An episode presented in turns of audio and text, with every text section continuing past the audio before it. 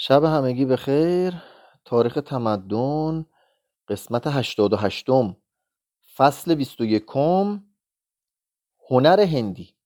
قسمت اول هنرهای کوچک.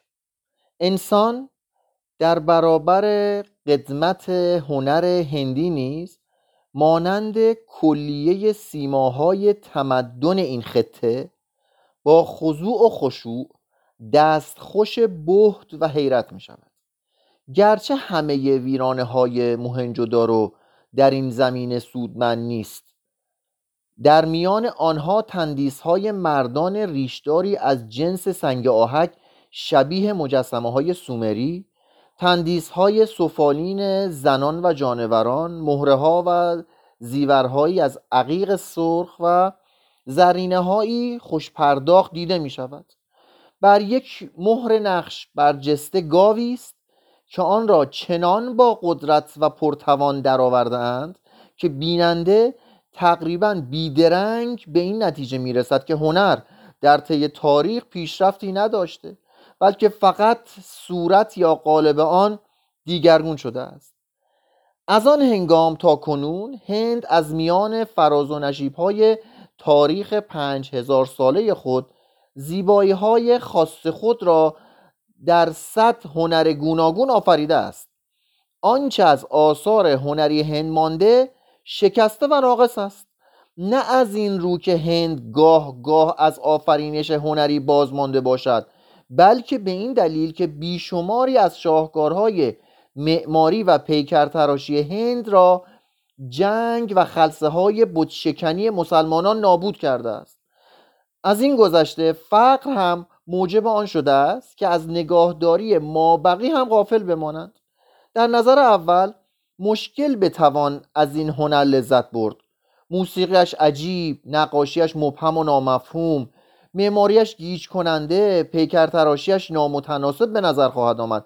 اما در این سیر و تماشا باید در هر گام به یاد داشته باشیم که ذوق ما محصول لغزش پذیر سنن و محیط محلی محدود خود ماست. و چنانچه با معیارها و هدفهایی که برای زندگی ما طبیعی و برای آنها بیگانه است درباره ملتهای دیگر یا درباره هنرهایشان قضاوت کنیم مسلما در حق خود و آنان بیانصافی روا داشتیم در هند آن دوران هنوز هنرمند از صنعتگر جدا نشده بود. تا هنر کاری تصنعی شود و کار امری شاق. در هندی که حیات خود را در رزمگاه پلاسی از دست داد هر کارگر چیره دست نظیر کارگر قرون وسطای اروپا صنعتگری بود که به حصول ذوق و مهارت خود صورتی و جانی میبخشید. حتی امروزه هم که کارخانه ها جای کارهای دستی را گرفته صنعتگران صنعتگران بدل به صنعتگران بدل به دست شده اند و در کارگاه ها و دکان های هر شهر هند صنعتگرانی را می‌بینیم که نشستند و فلز میکوبند. گوهر مینشانند طرح می‌کشند شالهای ظریف میبافند و قلاب دوزی می‌کنند یا آج و چوب را قلمزنی می‌کنند. شاید هیچ یک از ملت که می‌شناسیم هرگز این همه تنوع هنر نداشتند نکته عجیب آن است که در هند سفالگری از حد صنعت به مرحله هنر نرسیده است.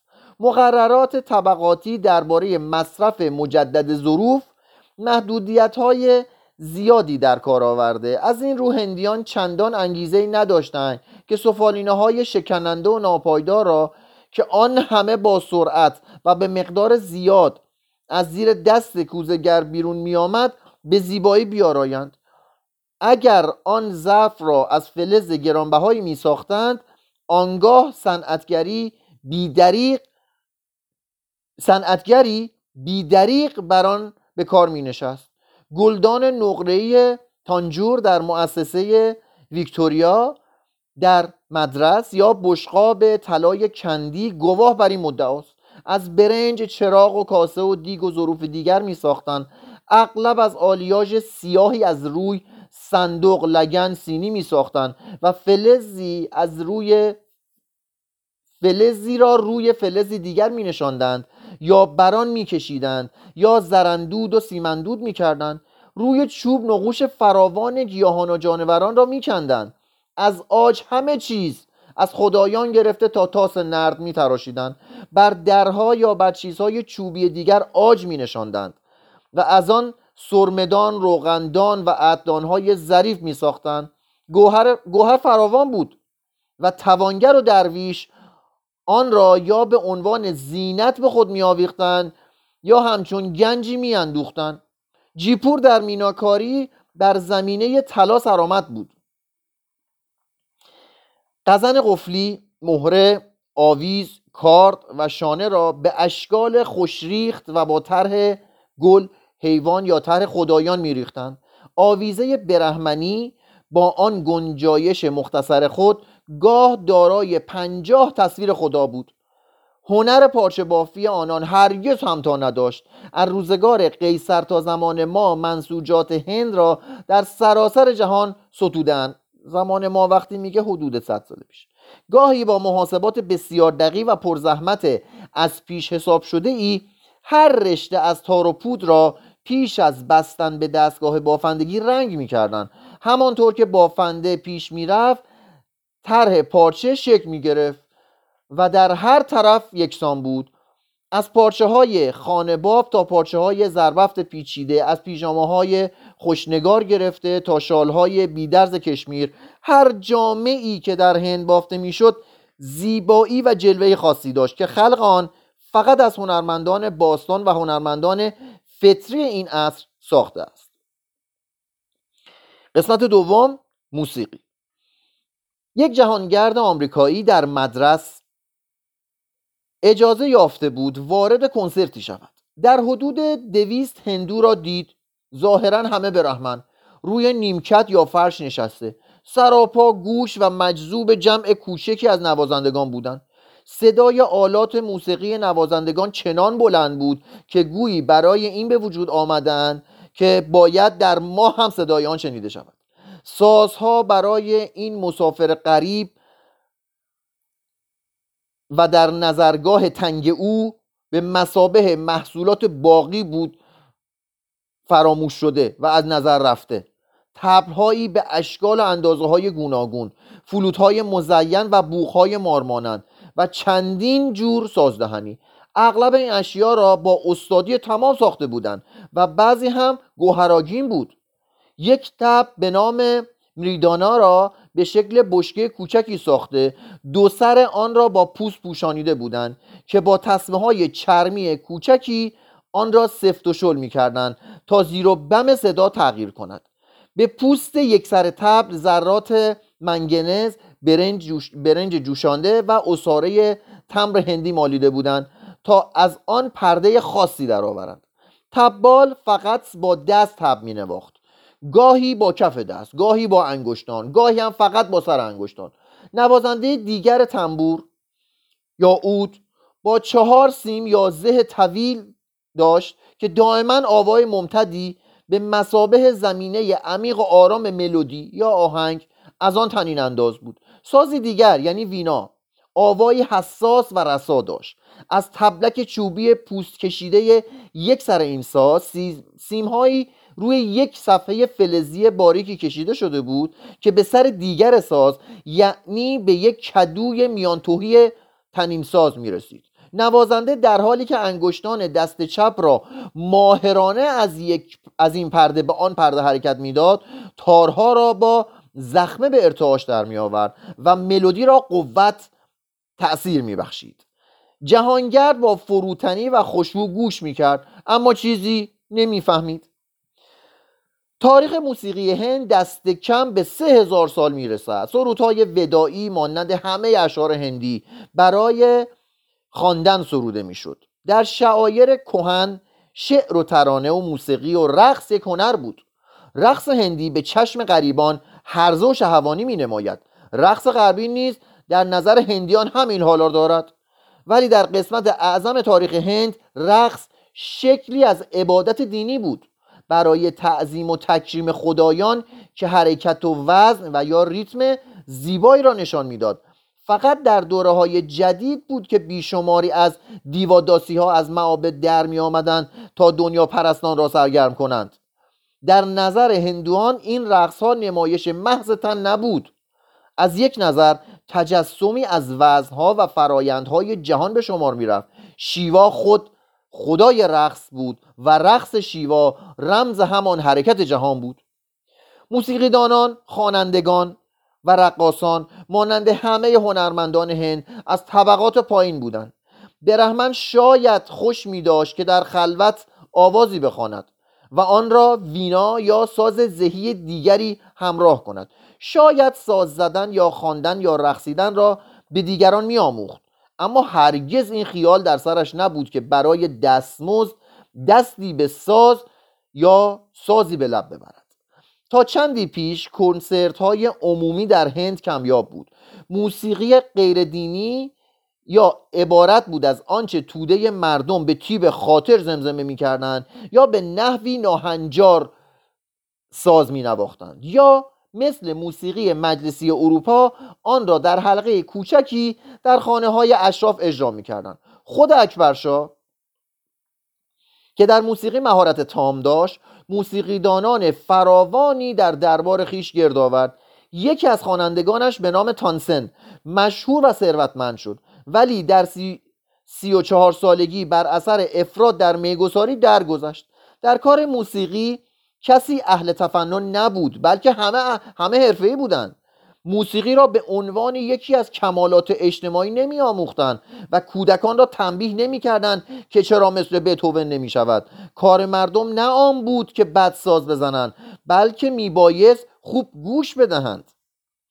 گوش فرا دادن به موسیقی در هند خود هنری به شمار می رود و نیاز به تربیت طولانی گوش و جسم و جان دارد.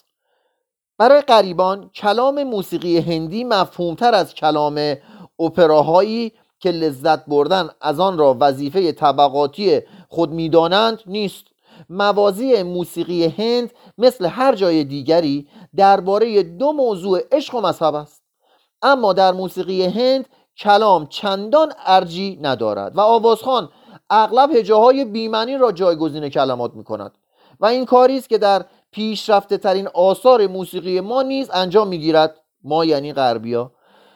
حالا ما هم شاید این کارو بکنیم. من اطلاعات موسیقی ندارم ولی می‌خوام بدونی که این ماه یعنی غربیا.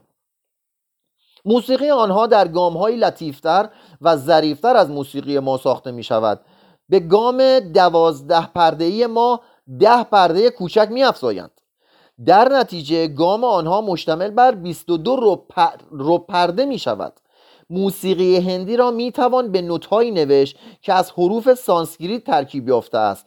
معمولا آن را نه می نویسند نه می خوانند بلکه از راه گوش از نسلی به نسل دیگر و از استاد به شاگرد می رسد به خط حامل هم از هم جدا نمی شود بلکه به صورت پیوسته و متصل از پرده به پرده دیگر می رود در نتیجه شنونده ای را که به تکیه یا ضربه های منظم آموخته است نومید می کند موسیقی هندی نه آکوردی دارد و نه با هارمونی سر و کار دارد بلکه فقط محدود است به ملودی یا آهنگ و شاید با زمینه ای از تحصداها در این معنا این موسیقی بسیار ساده تر و ابتدایی تر از موسیقی اروپایی است. اما از سوی دیگر از لحاظ گام و وزن پیچیده تر از آنهاست.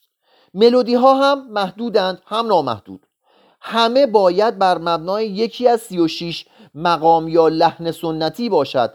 اما از همین تمها می توان تغییرات بیپایان و گوناگونی پدید آورد. هر یک از این تمها را راگاه ها می نامند مرکب از پنج یا شش یا هفت نوت است که نوازنده دائم به یکی از آنها باز برمیگردد. هر راگا را به نام همان حالتی می‌خوانند که می‌خواهند آن را القا کنند. مثلا سپید دم بهار زیبایی شامگاه مستی و مانند اینها. و به زمان معینی از روز یا سال مربوط می شود بنابراین یک افسانه هندی این راگاه ها قدرت مرموز دارند بنابر یک افسانه هندی این راگاه ها قدرت مرموزی دارند از این رو گفتن که یک رقاصه بنگالی با خواندن راگا یا آهنگ باران آور که نوعی پرلود قطره باران است به خوشتالی پایان داد. قدمت راگاها به آنها خصلت مقدسی داده است. کسی که آنها را می نوازد باید مؤمنانه در آنها به چشم فرمهایی نگاه کند که ساخته خود شیواست ناردای نوازنده چون از سر بیپروایی آنها را نواخت ویشنو او را به دوزخ فرستاد و در آنجا مردان و زنانی را نشانش دادند که بر دستها و پاهای شکسته خیش میگریستند ویشنو گفت اینها راگاها و راگینی هایی است که ناردا با نواختن بیپروایی خود آنها را از ریخت انداخته و پاره پاره کرده است. می‌گویند ناردا چون این را دید فروتنانه جویای کمال والاتری در هنر خیش شد. رقص غیردینی هندو با هنر شانکار که چندان هم رسمی نبود به اروپا و آمریکا شناسانده شده است. در این رقص در حرکت تن دستها انگشتان و چشمها معنای ظریف و دقیقی را به بیننده آش... آش... آشنا می رسانند و در آن نوعی لطف و ظرافت مواج و شعر مجسم دیده می شود که در رقص غربی پیش از بازگشت توده مردم ما به هنر افریقاییان ناشناخته بوده است. نوازنده هندی چندان مقید به این تعهد نیست که به راگایی که برای برنامهش انتخاب کرده وفادار بماند. و اگر هم قیدی در کار باشد همانقدر است که آهنگساز غربی که سونات یا سمفونی می‌سازد باید به تم اصلی خود مقید باشد. به هر حال آنچه در این آزادی از دست می رود در نزدیک شدن به انسجام ساخت و انتظام شکل جبران می شود موسیقیدان هندی مثل فیلسوف هندی است با محدود آغاز می کند و روانش را به نامحدود می فرستد بر تم خود چندان پیرایه می بندد تا به یاری جویبار مواجی از وزن و بازگشت و حتی یک نواختی خواباور نوتها گونه ای یوگای موسیقی وار نوعی فراموشی اراده و فردیت فراموشی ماده زمان و مکان پدید آید. در این حال روح عروج می کند و با آمیزه بسیار ژرف با موجودی عمیق عظیم و آرام با حقیقتی ازلی و نافذ که بر همه اراده های کوشنده و تغییرات و مرکا لبخند می‌زند اتصال و پیبندی مرموز مییابد. تا زمانی که ما آرامش ثبات تسلیم و سکون را به جای تلاش پیشرفت تمنا و حرکت برنگزیده ایم شاید هیچگاه به موسیقی هندی توجهی نکنیم و هرگز آن را در نیابیم. این مقام زمانی دست می‌دهد که اروپا دوباره خادم و آسیا دوباره مخدوم شود. اما در این حال باز نوبت به آسیا می‌رسد که از هستی ثبات تسلیم و سکون خسته شود. قسمت سوم نقاشی. کسی را کوتهندیش مینامند که جهان را با معیارهای دیار خیش بسنجد و هرچه را برای او نامعنوس است بربری بداند. اینو یه دور دیگه می‌خوام بخونم. کسی را کوتهندیش مینامند که جهان را با معیارهای دیار خود بسنجد و هرچه را برای او نامعنوس است بربری بداند. می‌گویند روزی یکی از نقاشی های اروپایی را به جهانگیرشاه که خود ذوق و دستی در هنر داشت نشان دادند. و او با مختصر سخنی آن را رد کرد چون آن تابلو رنگ و روغن بود و او از آن خوشش نمی آمد دانستن این نکته جالب است که حتی یک امپراتور هم ممکن است کوتاه باشد و برای جهانگیر لذت بردن از نقاشی رنگ و روغنی اروپایی همانقدر سخت بود که ادراک مینیاتورهای هندی برای ما یعنی برای غربی ها. از روی نقوش حیوانات که به رنگ سرخ است و شکار کرگدن قارهای ما قبل تاریخ سینگانپور و میرزاپور روشن می شود که تاریخ نقاشی هندی به چند هزار سال می رسد در میان مانده های عصر نوسنگی هند کاردک های نقاشی با رنگ های سوده آماده کار فراوان است. در تاریخ هنر هند گسیختگی های بزرگی وجود دارد چون اکثر آثار کهن را تاثیرات آب و هوا از میان برده است و مقداری از آثار باقی مانده را هم شکنان مسلمان از سلطان محمود گرفته تا اورنگزیب نابود کردند. در مجموعه بودایی وینایا پیتاکا یا سه حدود 300 قبل از میلاد آمده است که کاخ پاسینادی تالارهای نقاشی دارد. فاهین و یوانچوانگ زائرین چینی. بناهایی را که به داشتن نقاشی های عالی دیواری وصل می کنند بناهایی را به داشتن نقاشی های عالی دیواری وصل می کنند اما نشانی از, از این بناها به جا نمانده است. یکی از کهنترین نقاشی های دیواری تبت نقاشی را نشان می‌دهد که مشغول ترسیم صورتی از بوداست همین نقاش مسلم میپنداش که در روزگار بودا نقاشی هنری نقاشی, هن... نقاشی هنری بود پا گرفته. همین نقاش مسلم میپنداش که در روزگار بودا نقاشی هنری بود پا گرفته. یعنی در زمان بودا هم نقاشی بوده. کهنترین نقاشی هندی که بشود تاریخی برای آن پذیرفت یک دسته از نقاشی های دیواری بودایی حدود صد قبل از میلاد است که بر دیوارهای قاری در سیرگویا در ایالات مرکزی پیدا شد. از آن به بعد هنر نقاشی فرسکو یعنی نقاشی روی دیواری که تازه بر آن گچ کشیده باشند و هنوز خوش نشده باشد. گام به گام پیشرفت کرد. این فرسکو رو بس یادتون باشه چون خیلی استفاده میشه. تا به دیوارهای قارهای آجانتا به کمال رسید. که حتی جاتو و لئوناردو داوینچی هم هرگز به پایان نرسیدند. این معابد را در ادوار مختلف از قرن اول میلادی تا قرن هفتم میلادی در جپه سنگی دامنه کوهی کنده اند این قارها پس از زوال آین بودا قرنها از چشم تاریخ و یاد مردم رفته بود. پیرامون آنها جنگل رویده آنها را تقریبا دفع کرده بود. لانه خفاش و مار و جانوران دیگر بود و نیز آشیان هزار گونه پرنده و حشره که با فضله خود نقاشی ها را کثیف کرده بودند. در سال 1819 پای اروپایی ها به این ویرانه ها رسید و از یافتن آن فرسکوها که اکنون در میان شاهکارهای هنر جهان جای دارند در شگفت شدند. این معابد را از آن رو قار خوانده اند که بسیاری از آنها را در دل کوه کندند. مثلا قار شماره 16 از هر طرف 20 متر است و 20 ستون آن را نگاه می دارد در طول تالار اصلی 16 حجره رهبانی هست. جلوی آن را ایوانی مروق آراسته و در پشت آن محرابی است پنهان. همه دیوارها پوشیده از فرسکو می باشد در سال 1879 16 معبد از 29 معبد نقاشی داشت.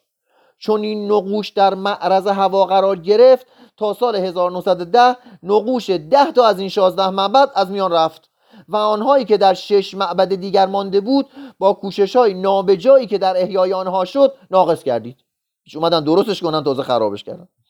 یکی از این نقاشی ها از رنگ های سرخ، سبز، آبی ارغوانی می درخشیدن اما امروزه جز سطوی کمرنگ یا سیاه چیزی از آن رنگ ها بر جای نمانده است. برخی از این نقاشی ها در گذشت زمان و نادانی ابنای بشر آنها را تیره کردند. اللحاظ ما که نمی‌توانیم افسانه های بودایی را با علاقه و ایمان بودایی بخونیم. خشن و عجیب می نماید نقاشی های دیگری هم که روزگاری استادانه و ظریف بودند تجلی استادی صنعتگرانی است که نامشان دیری پیش از آثارشان از میان رفته است. به رغم این تاراج ها قار شماره یک هنوز از نظر شاهکار غنی است. در اینجا بر دیواری تصویری است احتمالا از یک بودیساتوا. او راهبی بودایی است که میباید به نیروانا برسد. اما به اختیار خود تولدهای مجدد مکرر را میپذیرد. اینو تو قسمت های قبلا یه مقدار ازش خوندیم. تا در جهان بماند و یار انسانها شود اندوهی که بر اثر معرفت به آدمی دست می‌دهد هیچگاه تا کنون به این خوبی تصویر نشده بود. بیننده با دیدن اثر متحیر می شود که آیا آن تصویر ظریفتر و عمیقتر است یا تابلو نظیر آن که لئوناردو داوینچی از مسیح کشیده است؟ در دیوار دیگری همان معبد تری از شیوا و همسرش پاروتیست که گوهرهایی به خیش آویختند. نزدیک آن نقش چهار آهوست که از مهر بودایی به جانوران به از مهر بودایی به جانوران سرشار, سرشار است. بر سقف طرحی از گلها و پرندگان است که چنان به ظرافت کشیده شده که گوی هنوز جان دارند روی یکی از دیوارهای قار شماره 17 تصویر زیبایی از ویشنوی خدا و ملازمانش هست که از آسمان فرود می آید تا در واقعی از زندگانی بودا شرکت جویند. اکنون نیمی از آن از بین رفته است. بر دیوار دیگری طرح زنده صورت یک شاه دخت و ندیمه های اوست. با این شاهکارها نقاش نقش های بسیاری آمیخته است که ظاهرا اثر نگارندگان زعیقی است. در دوران جوانی و ترک, خان، ترک خانمان و اقوای بودا را توصیف می کند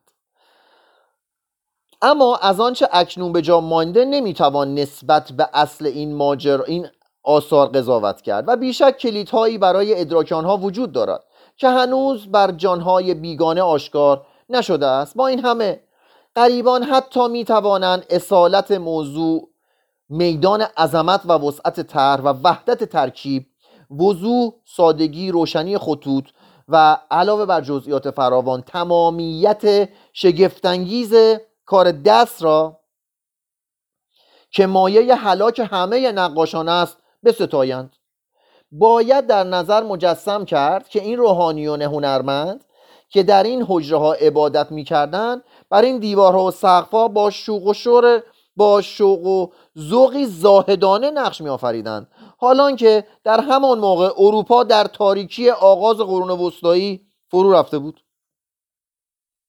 اینجا در آجانتا عشق دینی و ایمان مذهبی معماری پیکرتراشی و نقاشی را در وحدتی مبارک مجتمع ساخته و یکی از یادبودهای عالی هنر هندی را پدید آورده است؟ وقتی که هونها یا مسلمانان معابد آنان را بسته یا ویران کردند هندیان شیر دستی خود را در نقش پردازی به اشکال کوچکتر محدود کردند.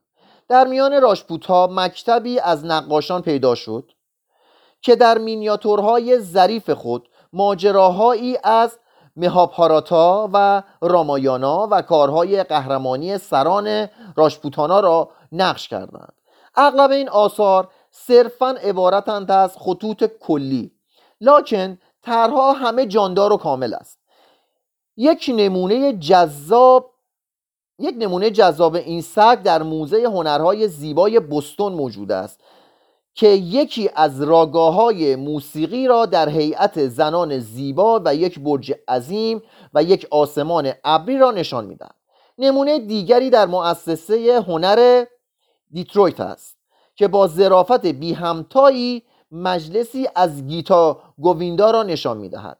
در این نقاشی ها و سایر نقاشی های هندی انسان را به ندرت از روی مدل کشیده اند نقاش آنها را از روی تخیل و حافظه خود ترسیم می کند هنرمند معمولا با رنگ لعابی درخشانی بر سطح کاغذ نقاشی می کرد قلموهای ظریفی به کار می برد که آن را از ظریفترین موهای سنجاب، شطور، بز یا راسوی هندی می ساختند خطوط و نقش و نگارها با چنان آراستگی پرداخت میافت که حتی چشم ناآموز ناآزموده بیگانه هم از آن لذت می‌برد. شبیه همین کار در بخش های دیگر هند خصوصا در ایالت کانگرا صورت گرفته بود. نوع دیگری از همین نقاشی ژانر در عهد سلسله تیموریان هند در دهلی رواج یافت. این سبک که از خوشنویسی فارسی و هنر تصحیب و مصور کردن نسخ خطی پیدا شد به صورت نوعی صورتگری اشرافی درآمد که به لحاظ آراستگی و انحصاری خود به مسابه موسیقی مجلسی شد که در دربار شکوفا بود. نقاشان سلسله تیموریان هند مانند نقاشان مکتب راشپوت همه کوشش خود را در راه زرافت خطوط به کار می بردن و گاهی از قلمی استفاده می کردن که فقط از یک تار مو ساخته شده بود. از رنگ استفاده می شد و رمز و پوشیدگی کمتر به کار می رفت به ندرت فکرشان معطوف به دین یا اساتیر می شد بلکه بیشتر خود را محدود به کره خاکی می کردن و در واقع گرایی هیچگاه شرط و مقتضیات احتیاط را از نظر دور نمی داشتند موضوع نقاشی ها مردان و زنان زنده ای بود که به منصب و خوی درباری داشتند نه آنکه به فروتنی شهره باشند. این افراد عالی مقام یکی پس از دیگری برای ترسیم چهرههایشان در برابر هنرمند می نشستند تا نقشخانه های آن شاه هنردوست یعنی جهانگیر از تصویر همه فرمانروایان یا درباریان مهم از عهد اکبر تا آن روز پر شد. اکبر اولین فرد آن سلسله بود که نقاشی را ترغیب کرد. اگر قول ابوالفضل علامی را باور کنیم در پایان سلطنت اکبر شاه صد مصور استاد و هزار نقاش متفنن در دهلی مقام داشتند. حمایت هوشمندانه جهانگیر موجب تکامل این هنر شد و دامنه آن را به صورت سازی دامنه آن را از صورت سازی به ترسیم مجلس آشکار و سایر زمینه های طبیعی برای پیکر آدم ها که همچنان در تصویر در تصویر چیرگی داشت گسترش داد. یک مینیاتور خود امپراتور را در چنگال شیری نشان می‌دهد که بر پشت فیل همایونی جهیده است و دارد به گوشت شاهانه نزدیک می شود ملازم شاه هم برای حفظ جان برای حفظ جان فرار را برقرار ترجیح داده است. در عهد شاه جهان این هنر به اوج خود رسید و کم کم رو به سراشی به انحطاط افتاد. نظیر این امر در مورد نقاشی های چاپی ژاپنی روی داد که وسعت رواج آن در میان مردم از یک سو بر علاقمندان آن افسود و از سوی دیگر از ذوق سلیم در آن هنر کاست.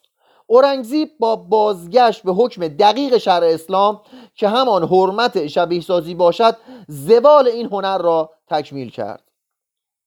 مصوران هندی از ره گذر بخشش های هوشمندانه شاهان سلسله تیموریان هند در دهلی از چنان رفاهی برخوردار بودند که قرنها پیش از آن نظیری نداشت.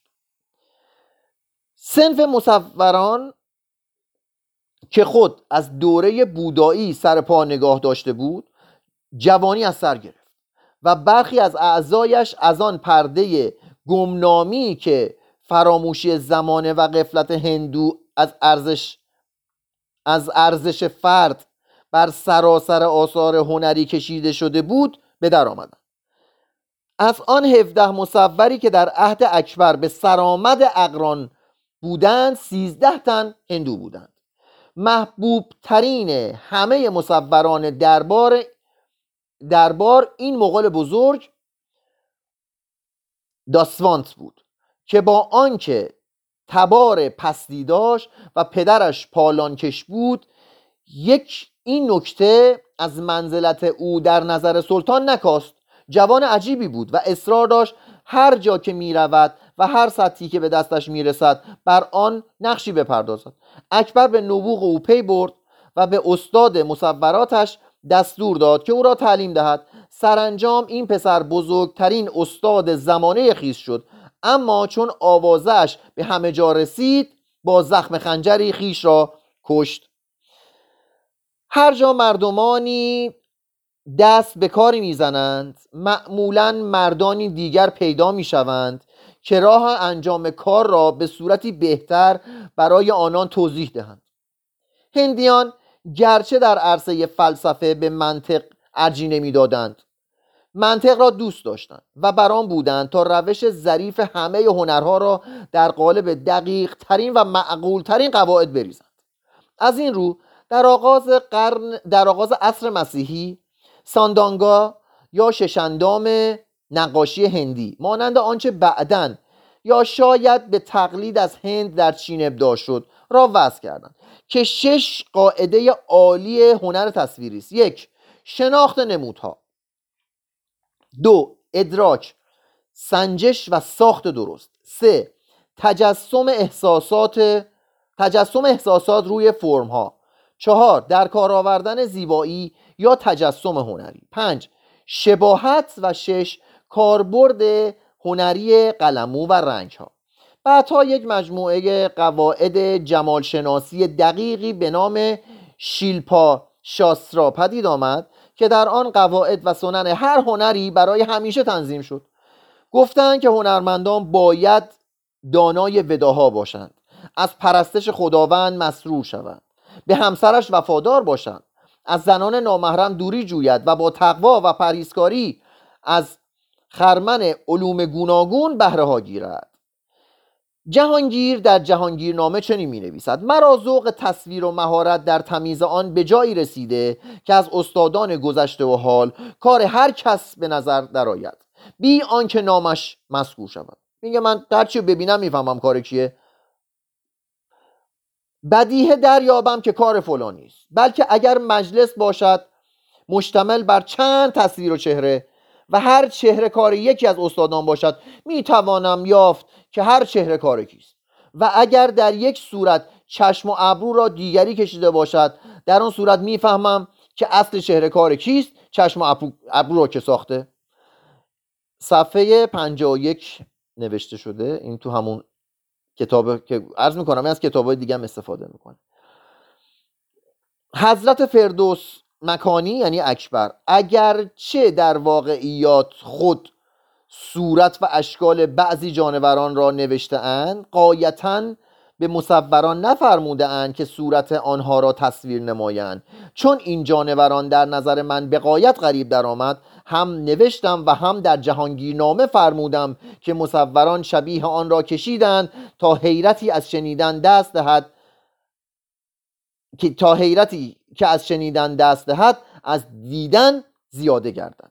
صفحه 123 در فهم هنر نقاشی شرقی نکاتی هست که اگر آنها را در مورد توجه قرار دهیم کار ما تاثیر خواهد کرد. نخواست آنکه نقاشی شرق می نقاشی نقاشی شرق می کوشد نقش پرداز احساس ها باشد نه اشیا. آنها را تصویر نمی کند بلکه القا می کند دیگر آنکه این هنر به خط متکی است نه به رنگ سوم آنکه هدف آن خلق هدف آن خلق عاطفه مذهبی و جمال پرستی است نه تجدید آفرینش واقعیت. چهارم آنکه بیشتر دلبسته جان یا روح انسان ها و اشیا است نه دلبسته شکل مادیان ها با این همه هرچه کوشش کنیم مشکل بتوان آن توسعه فنی یا وسعت و عمق معنای هنر نقاشی چین را در نقاش را در نقاشی هندی پیدا کرد. برخی از هندیان این نکته را با خیال بافی چنین توصیح می کنند نقاشی هنری بود بسیار سهل و آسان و هدیه ای نبود که دشوار به دست آید تا در خور تقدیم به خدایان باشد. از این روزوال یافت. شاید تصویر که اشیایی ناتوان و ناپایدار است شور و شوق هندی را برای تجسم پایدار و ماندگار خدای برگزیدهش ارضا نمی کرد رفته رفته که آین بودا با پیکر تراشی همساز شد و معابد برهمنی افزایش یافت و در همه جا برپا شد نقاشی جای خود را به پیکر تراشی داد و سنگ ماندگار جای رنگ و خط را گرفت. فردا شب قسمت بعد مجسم سازی. شب همتون